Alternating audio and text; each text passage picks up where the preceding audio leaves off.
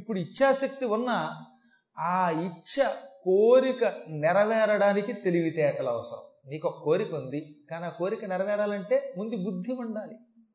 ఒక వ్యక్తి నేను ఉద్యోగంలోకి వెళ్ళాలనుకున్నాడు, వాడు ఉద్యోగం పొందాలంటే ఆ ఉద్యోగం పొందడానికి కావలసిన ప్రయత్నం చెయ్యాలి. ఒక ఆయన ఇంజనీర్ అవ్వాలనుకుంటే బీటెక్కో ఎంటెక్కో ఇంకోటో చదవాలి కదా, లేదా లెక్చరర్ అవ్వాలనుకుంటే ఓ ఎంఏయో ఇంకోటో చదవాలి కదా, పిహెచ్డీ చెయ్యాలి కదా, ఉద్యోగానికి కావలసినటువంటి పరీక్షలు రాయడానికి కావలసిన తెలివితేటలు కావాలి కదా. ఈ జ్ఞానమే లేకపోతే వాడు అనుకున్నటువంటి లక్ష్యం సాధించలేడు. ప్రతి వ్యక్తి ఇచ్ఛని పొందడమే కాదు, ఈ ఇచ్ఛని నెరవేర్చుకోవడానికి కావలసిన తెలివితేటలు కూడా పొందాలి. ఆ తెలివితేటల్ని జ్ఞానము అంటారు. ఈ జ్ఞానశక్తి నేనే, అందుకే ఇచ్ఛాశక్తి, తర్వాత రెండవది జ్ఞానశక్తి. ఇప్పుడు కోరిక ఉన్నది, కోరికని నెరవేర్చుకోవడానికి కావలసిన తెలివి ఉన్నది. నేను కోరికని కోరి మంచి తెలివితేటలుండి అలా నిద్రపోతూ కూర్చుంటే పని చెయ్యకపోతే ఏం ఉపయోగం అండి? తెలివి ఉందిట, కోరిక ఉందిట, కానీ క్రియ లేదు, శూన్యం, పని చెయ్యడు వాడు. పని చేయకపోతే ఉపయోగం లేదు. ఉపన్యాసం వినాలనుకుంటే మీరు అక్కడి నుంచి ఇక్కడ దాకా నడిచో లేకపోతే ఆటోలోనో కారులో రావాలి. అక్కడి నుంచి ఇక్కడికి వచ్చాక మళ్ళీ లోపలికి నడిచి రావాలి. వచ్చిన తర్వాత కూడా నిద్రపోకుండా చెవులు ఇక్కడ దృష్టి పెట్టి వినాలి. వింటే అప్పుడు మీకు తత్ఫలితం వస్తుంది. కాబట్టి ప్రతివాడు కష్టపడాలి, పని కూడా చెయ్యాలి. ఈ పనిని క్రియ అంటారు. ఈ క్రియాశక్తి నేనే. ఈ విధంగా ఇచ్ఛా జ్ఞాన క్రియ అనే పేరుతో ఉన్న త్రిశక్తులు నేను. అందుకే అమ్మవారికి ప్రత్యేకంగా ఏమని చెప్పారు? ఇచ్ఛాశక్తి జ్ఞానశక్తి క్రియాశక్తి స్వరూపిణి. ఈ మూడు ఉండడం కోసం రోజు ఆవిడని పట్టుకోవాలన్నమాట. ఓ పరమేశ్వరి, ఇవన్నీ నాకు ఇయ్యి, ఈ మూడు నాలో ఉండాలి, ఉన్న వాటిని నేను వినియోగించుకోవాలి, ఇందుకోసం నా వెంట ఉండి నన్ను ఎప్పుడూ నడిపిస్తూ ఉండు, యథాయోగ్యం తథాకురు అని రోజు ప్రార్థిస్తే మనం దేనికి అనుకూలమో అది ఇస్తూ ఉంటుందన్నమాట. కోరిక కోరడమే కాదు, ఆ కోరికకి తగిన జ్ఞానం కావాలి. జ్ఞానం ఉండడం కాదు, క్రియ ఉండాలి. ఆ క్రియ కూడా సక్రమక్రియ ఉండాలి. అక్రమక్రియ వల్ల మళ్ళీ పతనం అవుతాం. ఇటువంటి దానిని నేనే, ఈ క్రియాశక్తి స్వరూపిణిని నేను. నేనే సకల దేవతల రూపంలో ఉన్నాను. ఈ ఇంద్రాది దేవతలంతా నేనే, ఈ శచీదేవి మొదలైన స్త్రీలు నేనే, ఈ ఆహార పదార్థాలు నేనే. ఇవన్నీ నేనవ్వడం వల్లే నన్ను సర్వ చైతన్య రూప అన్నారు. దేవీ భాగవతం అసలు ప్రారంభమై మంత్రంతో మొదలెట్టారు తెలుసా?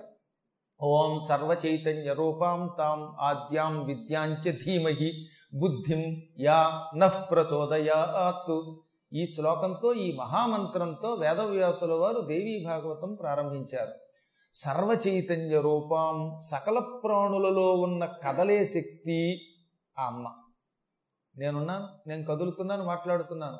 ఇది వ్యష్టి చైతన్యం, అంటే ఒక్క వ్యక్తిలో మాత్రమే ఉన్న చైతన్యం. ఇలా ఎన్ని వ్యక్తులు, ఎన్ని రకాలైనటువంటి ప్రాణులు ఈ సృష్టిలో ఉన్నాయో మనం లెక్క పెట్టలేము. అనంత ప్రాణులు ఉన్నారట. పాములు, తేళ్ళు, జర్రులు, గేదెలు, ఆవులు, కుక్కలు, పిల్లులు, ఈ మానవులు, కొండలు, గుట్టలు, వృక్షాలు, ఇవన్నీ ప్రాణులే. ఈ ప్రాణులన్నిట్లోనూ చైతన్యం ఉన్నది. ఆఖరికి బండరాయిలో కూడా ఉంది చైతన్యం. కాబట్టి బండరాయిని మనం చెక్కుతూ ఉంటే మనం ఎలా చెబితే అలా విని ఓ అందమైన విగ్రహంగానో, ఓ మెట్టుగానో, లేకపోతే ఒక రాయిగానో, ఈ గ్రానైట్ రాయిగానో ఉపయోగపడుతుంది. కాబట్టి అన్నిటిలో చైతన్యం ఉన్నది. ఈ అన్ని ప్రాణులలో ఉన్న చైతన్యమును సర్వ చైతన్యము అంటాం. ఓ అమ్మా, నీవు సర్వ చైతన్య స్వరూపిణివి, ప్రతి ప్రాణిలో ఉండేటటువంటి కదలే శక్తివి, కదలించే శక్తివి, నీవు మొదటి శక్తివి. ఆద్యాం అంటే మొట్టమొదటి శక్తివి. విద్యాంచ ధీమహి, కేవలం కదిలించడమే కాదు, మొదటి శక్తే కాదు, అందులో జ్ఞానం కూడా ఉండాలి. శక్తిలో జ్ఞానం లేకపోతే ఉపయోగం లేదు. అది విద్య. విద్య గ్రహించున్నది, జ్ఞానముతో కూడినది, తెలివితేటలతో కూడినది, పవిత్రమైన తెలివితేటలతో కూడినది. విత్తు అంటే తెలియట, జ్ఞానం అని అర్థం. అది ఉంది కనుక విద్య అన్నాం మనం. అది కూడా మరి మామూలు విద్య కాదు, అది శ్రీ విద్య అయి ఉండాలి. అంటే సమస్త లోకాలకే ఉపయోగపడాలి, తనను తాను ఉద్ధరించుకోవడానికి ఉపయోగపడాలి. ఈ వ్యక్తికి పునర్జన్మ లేకుండా చేసేటటువంటి మోక్ష విద్య శ్రీ విద్య అంటే. అటువంటి విద్యాస్వరూపిణిని నిన్ను మేము ధ్యానిస్తున్నాము. ఎందుకు ధ్యానిస్తున్నాము? మా బుద్ధిని నీవు సక్రమముగా నడిపించదవుగాక, ఈ బుద్ధిని ప్రేరేపించదవుగాక, ఈ బుద్ధిని ఇలా నడుచుకోవడానికి వీలుగా ప్రేరేపించి కదలించి మమ్మల్ని అపవిత్రులు చేయకుండా ఉందవుగాక. బుద్ధిని ఆవిడ సక్రమంగా ప్రేరేపించాలి. బుద్ధి ఉంటుందిట, టక్కన గుర్తుకు రావాలండి. అది దానికి స్ఫురణ అని పేరు. చదువుకుంటాడు ఒక్కొక్కడు, తీరా ఉపన్యాసం వేదికకి వస్తే అంతా మర్చిపోతాడు, ఏం చెప్పాలో మర్చిపోతాడు, అసలు మర్చిపోయి ఇంకో దానికి కడతాడు. ఒకవేళ ఇంకో దానికి కడితే డీవియేట్ అయితే మళ్ళీ ఇందులోకి రాలేడు వాడు. అప్పుడు ఉపయోగమే ఉన్నది? నీ దగ్గర ఎంత విద్య ఉన్నా సమయమునకు గుర్తుకు రావాలి. ఆ గుర్తుకు రావడానికి స్ఫురణ అన్నమాట. స్ఫురణ ఉన్నవాడు ఏ పనైనా చేయగలుగుతాడు, చమత్కారం ఉండాలి. అవధానంలో వాడు ఏమడుగుతాడో తెలియదు, టక్కన వాడికి అడిగిన వెంటనే ప్రశ్నకి సమాధానం చెప్పాలంటే దానికి స్ఫురణ అని పేరు.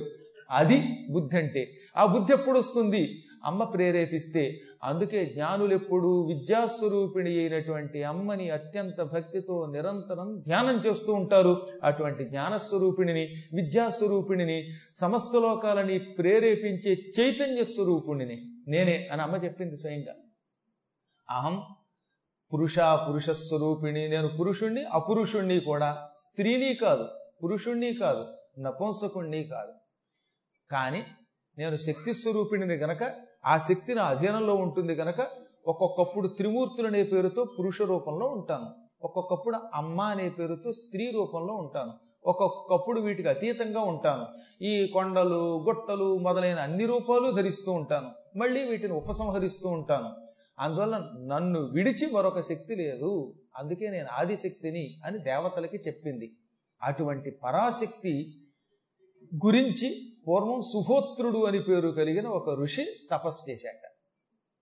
ఈ మంత్రాలను చదువుకుంటూ యజ్ఞం చేసి అమ్మని ప్రార్థించాడు. నిజానికి ఆ సుహోత్రుడు అనేటటువంటి మహర్షికి కోరికలు ఏం లేవుతున్నా, కేవలం నిష్కామంగా జపం చేసేవాడు ఆయన. పాపం ఇంద్రుడికి తెలియదు, కోరికలు లేకుండా సుహోత్రుడు అనేవాడు అమ్మవారి యొక్క ఉపనిషత్తుని, దేవి అథర్వశిరషాన్ని చదువుతూ యజ్ఞం చేస్తూ ఉంటే ఆయనకి భయం వేసింది. ఈ సుహోత్రుడు అంబాయాగం చేస్తున్నాడు, అమ్మ గురించి యాగం చేస్తున్నాడు. ఈ యాగంలో దేవి యొక్క మంత్రాలు చదువుతున్నాడు. రేపు అమ్మ ప్రత్యక్షం అవుతుంది, ఇతని యాగాన్ని మెచ్చుకుంటుంది. ఏతడు చేసే యాగమును మెచ్చుకుని, ఏతడు చదివే మంత్రములను మెచ్చుకుని సాక్షాత్తు అమ్మవారు ప్రత్యక్షమైతే అప్పుడు వీడు ఏం కోరతాడబ్బా? కొంపదీసిన ఇంద్ర పదవిని కోరాడు కదా, ఏమో ఎందుకైనా మంచిది వీడు ఇంద్ర పదవినే కోరతాడేమో నాకు అనిపిస్తోంది అని లోపల అనుమానించాట. మనం ముందే చెప్పుకుంటున్నాం, సుహోత్రుడికి కోరికలు లేవు, కేవలం అమ్మవారి దగ్గరికి వెళ్ళాలి అనే కోరికతో మాత్రమే ఆయన యజ్ఞం చేస్తున్నాడు. కానీ ఇంద్రుడికి ఏమనుమానం వచ్చిందంటే, ఇతడు తపస్సు చేస్తే అమ్మ ప్రత్యక్షం అయితే నా ఇంద్ర పదవి ఇచ్చేయమంటాడేమో, అప్పుడు నా ఇంద్ర పదవి పోతే ఎలాగా, పదవి పోతే నేను బతకలేను బాబోయ్, పదవి కోసమే కదా మానవులు ఎన్ని కష్టాలు పడుతున్నారు, అటువంటి పదవి రాక వస్తే దాన్ని వదిలిపెట్టడంటే మాటలా అని కొంచెం భయపడి ఈ తపస్సుని యజ్ఞాన్ని పాడు చేయడానికి పులోమ అని పేరు కలిగిన ఒక అప్సరసని పంపాడు. ఈవిడ కూడా ఇంద్రుడి భార్యలాగా చాలా అందంగా ఉంటుంది. ఈ పులోమని పంపాట. ఓ ఏమి సౌందర్యవతండి ఆవిడ! ఆవిడ వచ్చి రకరకాల పాటలు పాడింది.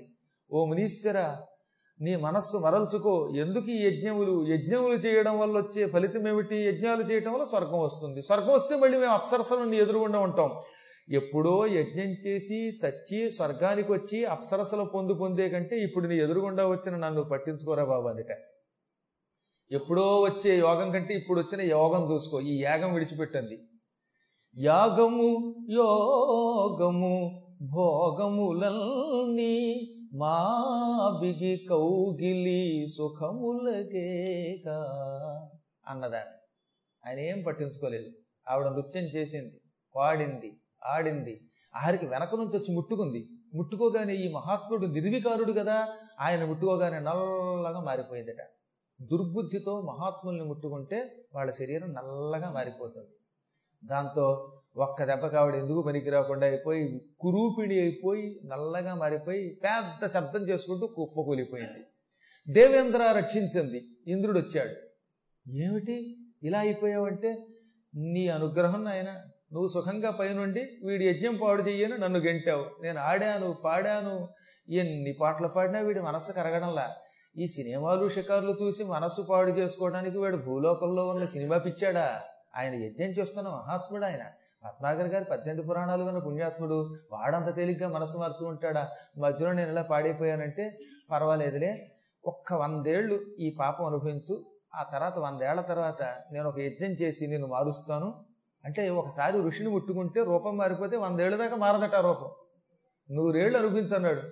ఇంద్ర 100 ఏళ్ళు అనుభవించక తప్పదంటే మరి ఏం చేస్తాం, నా అసిస్టెంట్వి, నా పాపాలు నువ్వు పాలు పంచుకోక తప్పదు, ఒక 100 ఏళ్ల తర్వాత మళ్ళీ నీకు స్వర్గం వచ్చేలా చేస్తానులే అన్నట్ట. ఆ తర్వాత ఇంక ఈతన్ని ఇంద్రియములు చలించేలా చేసి పాడు చేయలేం. అప్సరసల ద్వారా ఇతని మనస్సు మార్చలేం. ఇతను అప్సరసలకు లొంగడు. ఇంకొకటే మార్గం అనుకుని ఓ పెద్ద దున్నపోతు రూపం ధరించి సకిలిస్తూ వెళ్ళి కొమ్ములతో ఆయన పొడిచాడు.